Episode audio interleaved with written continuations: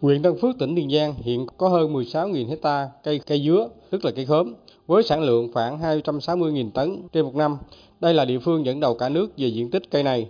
Để bảo vệ cánh đồng khóm, đến nay toàn huyện đã xây dựng 134 ô đê bao với chiều dài 755 km. Hiện tại, huyện Tân Phước đã bố trí 159 trạm bơm điện với 293 máy bơm, trong đó có 106 máy bơm đã vận hành bơm tháo nước. Nhờ công tác này mà đến nay toàn bộ cánh đồng khóm nơi đây được an toàn. Ông Bùi Hữu Thiện, nông dân trồng 15 hecta khóm tại các xã Phú Mỹ, Tân Hòa Đông, huyện Tân Phước chia sẻ. Mực nước năm nay cao, hiện tại ở ngoài kinh với trong ờ, trong ruộng khóm đó, cao hơn cả mét á. Có trạm bơm mà lúc nào cũng tất cả khi có nước là bơm ra, đại này không có bị ngập. Rồi bữa hổm cũng có mưa nó chạ, bữa hai bữa là tạm bơm bơm rút à. Nhà nước làm ô bao á, mới quy hoạch ngô đó mấy trăm mẫu vậy đó. Có người đứng đại diện ra bơm rồi thu tiền bơm tác mỗi năm. Năm thu ờ, mỗi ờ, hecta đất vậy là khoảng 4 tới 500 ngàn. Cây khóm mà bị ngập ờ, nó nó vàng đỏ đó. Năm nay thì ổn.